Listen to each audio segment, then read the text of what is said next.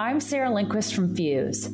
We're an early stage venture firm based right here in the Pacific Northwest. And just like the founders in our portfolio, we are just getting started. We believe that founders deserve more more urgency, more community, more expertise, more reliability, more of everything. And we aim to deliver.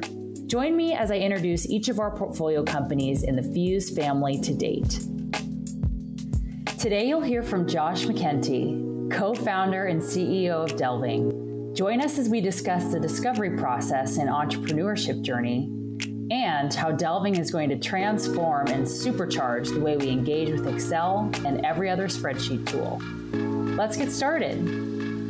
All right, Josh, thank you for being here, my friend. It's so great to be with you. Absolutely delighted to be here. Well, I appreciate you taking the time, and I'm really excited for you to share a bit about your personal journey and the delving journey. So, to kick things off, it would be great if you could share a quick overview about what delving is and how it will serve customers. So, spreadsheets, and in particular Excel files, are the secret operating system of every business in the world. Behind every million dollar decision, there's someone making magic in Excel but they have really not changed in 35 years. And in particular, the workflows around Excel spreadsheets are missing. So think of sending a file to a friend, receiving some changes, understanding those changes, controlling who makes what changes to which files. These are things that every other part of the business we have better workflows and better tools that support. So Delving sits alongside your favorite spreadsheet tool, whether that's Excel or Google Sheets or Smart Sheets, and helps teams inside business work better with their tabular data. That can be financial data, marketing or sales operations data, to do lists, kind of anything that people stick in Excel, it will be easier with Delving. And so, Josh, thank you for what you're building, by the way, because I think everybody listening in right now can personally attest to the beauty and pain of Excel. So, I appreciate what you're focusing on here. So, walk me back in time a little bit. When did you first know that you needed to build Delving? What was that key aha moment? Honestly, this goes back to when I was still at NASA and I was working on data projects at NASA. So everything from deep space network data to mapping the surface of Mars and the surface of the moon to global climate change data. And every month, every week, every day, I would run into some science team inside the agency that was using Excel. Mm-hmm. And I would sort of freak out. I was like, wait, what? Like, this is a data this is big data this is a big data project. Like why why are we back in a spreadsheet? And they're like no no this is like data for scientists usually means spreadsheets. And that was shocking to me. So that was true at nasa. It was true when i started working on earthquake modeling. I was just so surprised that the catalog of every fault in the world was basically a spreadsheet the historical catalogs of every earthquake that ever happened in history. Those were spreadsheets. So every time a scientist said database, they meant spreadsheet. Hmm. And I lived in the programmer world where we made fun of them. We're like, oh, that's not a database. Stop calling it a database. And eventually I was like, you know what? It actually is a database. And that's fine. Spreadsheets are amazing. They're magical. The reason we make fun of them is because they're missing a lot of the rest of the tooling that as programmers we're used to. We're used to version control, we're used to concurrency, we're used to error checking, we're used to all of these things that make it easier. And most of the people in the world don't have those tools. So I think going back to 2008, I was sort of nagged by this idea that the data ecosystem was missing tooling, that we didn't we didn't have for data what we had for software or what we had for applications. And so when I went to Pivotal, I had gone there to work on the intersection of apps and data. And at the time, I was like, data means big data and means Hadoop. And sure enough, I was back in the real world. It's like, no, data means spreadsheets. um, here we are again. Here we are again. So it just kept coming around of like, ah, I'm going to go off and work on like data privacy. I spent a year working on data privacy research, thinking all of this personal data and all of this HIPAA data and all this medical data was going to be databases. And it wasn't. It was like spreadsheets with your lab results and spreadsheets with your social security number. And finally, I was like, let's stop pretending that we're going to someday stop using Excel and let's just bring the rest of this tooling and this ecosystem to the Excel users. Mm-hmm. So it was really last summer that we said, okay, we want to solve what's really the hardest problem in data today. What is that hard problem? And we're like, well, the hard problem is the edge between the data scientists and the rest of the world. And the edge is spreadsheets. So let's go work on that. Mm, that's awesome. I don't know that I've heard, I've heard parts of that story, but the whole in depth threads that really brought you to where you are today is cool to hear. So thank you for building that. And so you've obviously been building out your team. So I'm curious in mm-hmm. your words, why is your team the team to do this?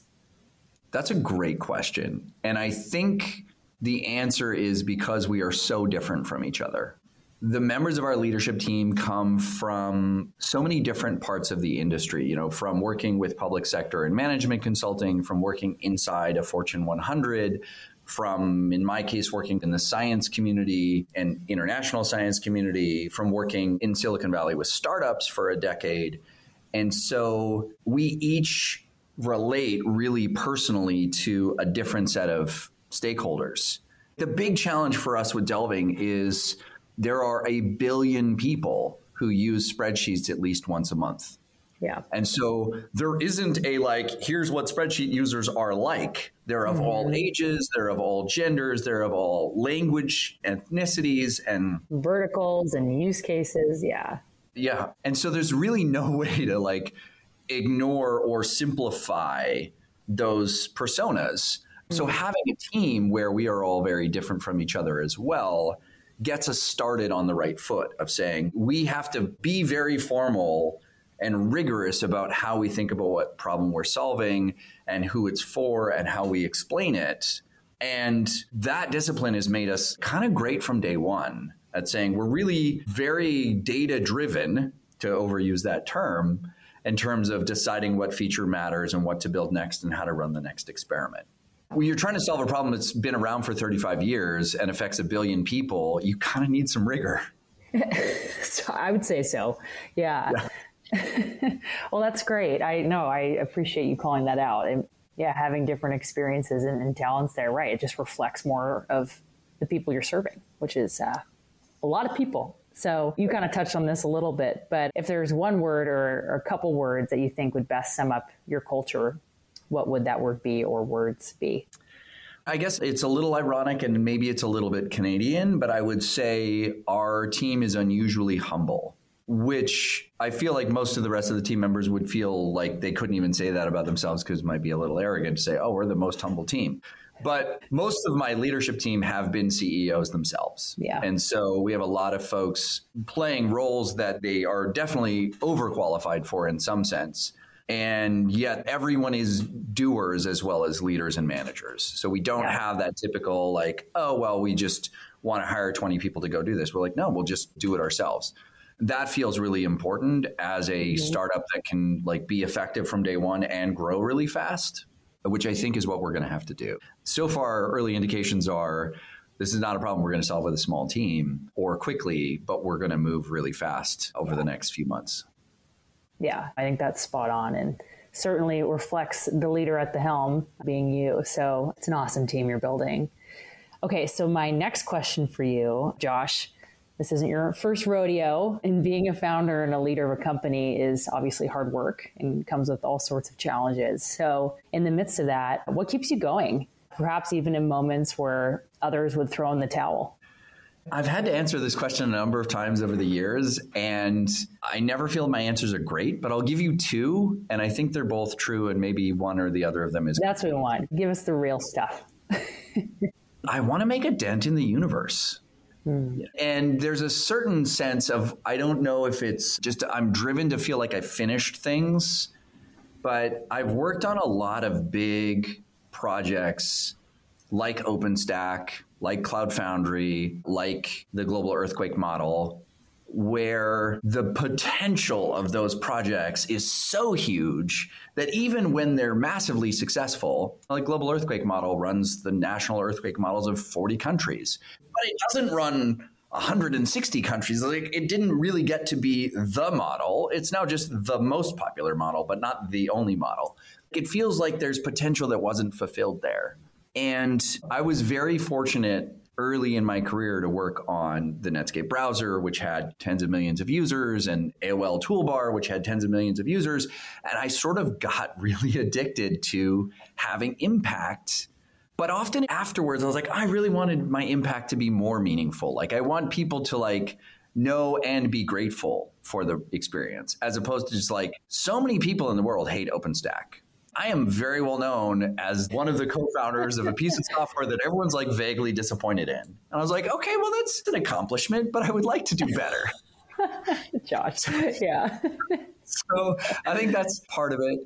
And the other is that I love being on great teams. Mm-hmm. I love being a part of a team that just hums and where there is that sort of feeling that you know what the team's trying to get done and everyone is helping to move it forward. I was in a dance troupe at one point. I've been on various, I ran a circus. So, circus and acrobatics have that similar feel. You know, jack of all trades. Yeah, software startup. Yeah, you know, just like acrobat, circus, magician. that is Josh.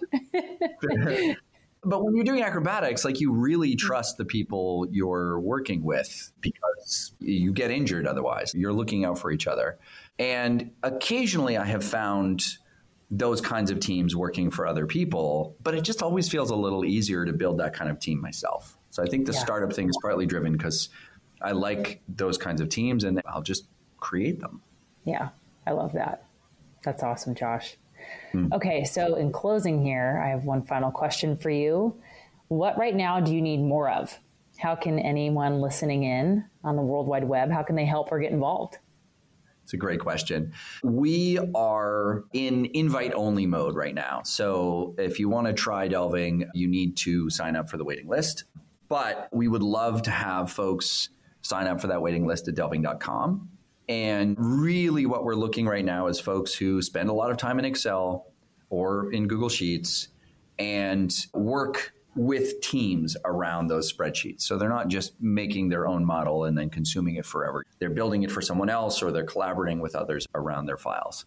And if you're willing to sign up and spend some time with us trying to do things with Delving, giving us feedback, reporting bugs, asking for features, then you're a great candidate for that early access program.